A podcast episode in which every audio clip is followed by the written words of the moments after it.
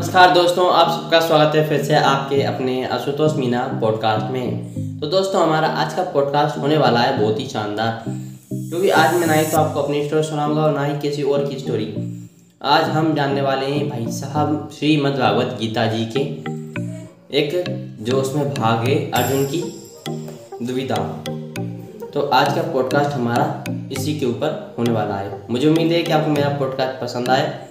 तो भाई प्लीज़ आप इसे हमें फॉलो कर लेना। तो चलिए शुरू करते हैं हमारे आज के पॉडकास्ट को। तो देखिए दोस्तों, हमारा पॉडकास्ट आपको बता चुका हूँ अर्जुन की दुविधा। तो चलिए शुरू करते हैं।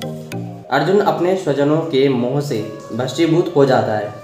उसकी भुजाएँ शिथिल पड़ने लगती हैं, मुख सूखने लगता है, हथेलियों से पसीना छूटने लगता है। और पूरे शरीर में तीव्र ज्वर जैसी जलन होने लगती है। घबराहट में उसके हाथ से धनुष फिसलने लगता है। अर्जुन के युद्ध न कर पाने के कारण अर्जुन अब युद्ध न करने के लिए प्रभावकारी दिखने वाले तर्क बनाता है। वह भूल जाता है कि वह एक योद्धा है और राज्य के रक्षक होने के नाते उसका क्या कर्तव्य है। उसे सन्यासी बनना और यहाँ तक कि भिखारी बनना भी उचित लगता है। गाइस अब इसका अभिप्राय देखते हैं।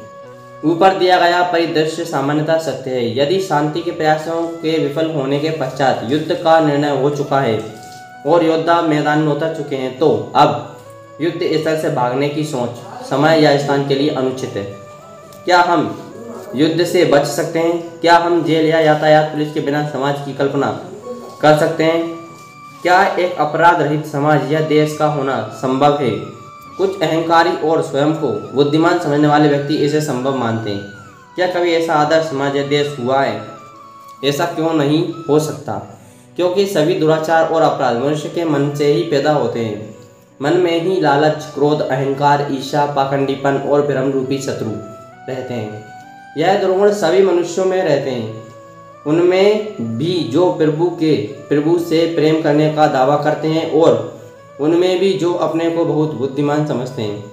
वारे प्रभु, उन्हें इतना भी नहीं समझ आता कि यह सभी अपराध उनके अपने परिवार में ही पति, पत्नी, भाई, पिता, सगे संबंधियों के बीच में होते रहते हैं। शत्रु अपने ही अंदर हैं। जैसे ही अंदर बैठे शत्रु पर विजय प्राप्त करेंगे। बाहरी शत्रु तो अपने आप ही नष्ट हो जाएँगे। अब देखिए गाइस इसके पाठ पर आते हैं वापस। मेन वाले पे। अर्जुन की युद्ध ना करने की इच्छा प्रतियोगिता परीक्षा के उस छात्र की जैसी है, जो कहता है कि परीक्षा देना मेरे लिए बहुत कठिन है। जबकि लाखों छात्र परीक्षा देते हैं और इससे पहले दे चुके हैं और भविष्य में भी देंगे। मैं ना विजय चाहता हूँ और ना राज्य और ना ही सुख। अपितु अब जीवन का अभी क्या प्रयोजन? अभिप्राय, जब तुम शिशु थे और तुमने चलना, खाना, पीना, कपड़े पहनना अक्षर सीखना आरंभ किया था, तब भी तुमने ऐसे शब्द कहीं नहीं खाए। इन सबको सीखने के लिए तुमने हज़ारों लाखों बार प्रयत्न किए। यद्यपि लोभ से भ्रष्ट हुए, ये लोग अपने मित्रों को मारने के लिए कोई पाप नहीं देख पा रहे हैं। परंतु कुल के क्षय होने वाले दोष को जानने वाले हम लोगों को ऐसे पाप से बचना, बचने के लिए क्यों नहीं सोचना चाहिए? अभिप्राय, जब दो विरोधी पक्ष खेल में, प्रेम में या युद्ध में आमने सामने हो, नियम दोनों पक्षों के लिए सदा समान ही होते हैं। क्या यह सही है कि एक पक्ष ए के फोर्टी सेवन हथियार उठाए और दूसरा लकड़ी का डंडा या पानी वाली बंदूक? जो भी छल से जीतने का प्रयत्न करते हैं, उन्हें दंड अवश्य मिलना चाहिए। युद्ध में प्रवेश से पूर्व हमें शांति, उदारता और क्षमा के सारे प्रयास पूर्णता से करने चाहिए। युद्ध के क्षेत्र में पहुँचने के बाद शांति और क्षमा की बातें व्यर्थ हैं। केवल शक्तिशाली शांति स्थापित कर सकते हैं। निर्बल नहीं। इसलिए हमारा भला न चाहने वालों से घिरे होने पर हमारे पास उत्कृष्ट अस्त्रों का होना अत्यंत आवश्यक है। शोक से अभिभूत अर्जुन ऐसा कहकर अपने धनुष्वाण का परित्याग कर रथ के पिछले भाग से बैठ गया। पिछले भाग में बैठ गया। तो गाइज़ हमारा अर्जुन की दुविधा आप समझ चुके हैं कि उसकी अर्जुन की दुविधा कैसी थी?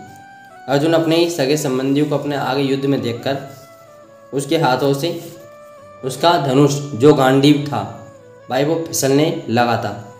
अब उसके आगे वो अपने ही परिजनों को देखकर मतलब मोह माया या भावनाओं के आवेश में बह रहा था। वो अपने सगे संबंधियों पर युद्ध या उनसे लड़ उन्हें युद्ध करना नहीं चाहता था। ये उसकी दुविधा थी। तो गाइज़ आज के हमारे इस पॉडकास्ट में हमने अर्जुन की दुविधा को जाना है। अब कल श्री कृष्ण जी के द्वारा उन्हें दी जाने वाली सलाह को हम देखेंगे। तो गाइज़ मुझे उम्मीद है कि आपको हमारा पॉडकास्ट पसंद आया हो। और आपको अच्छा लगा हो तो हमारे चैनल को अभी कभी फॉलो कर लें। चलिए गाइज़ मिलेंगे नेक्स्ट पॉडकास्ट में। तब तक के लिए जय हिंद, जय भारत।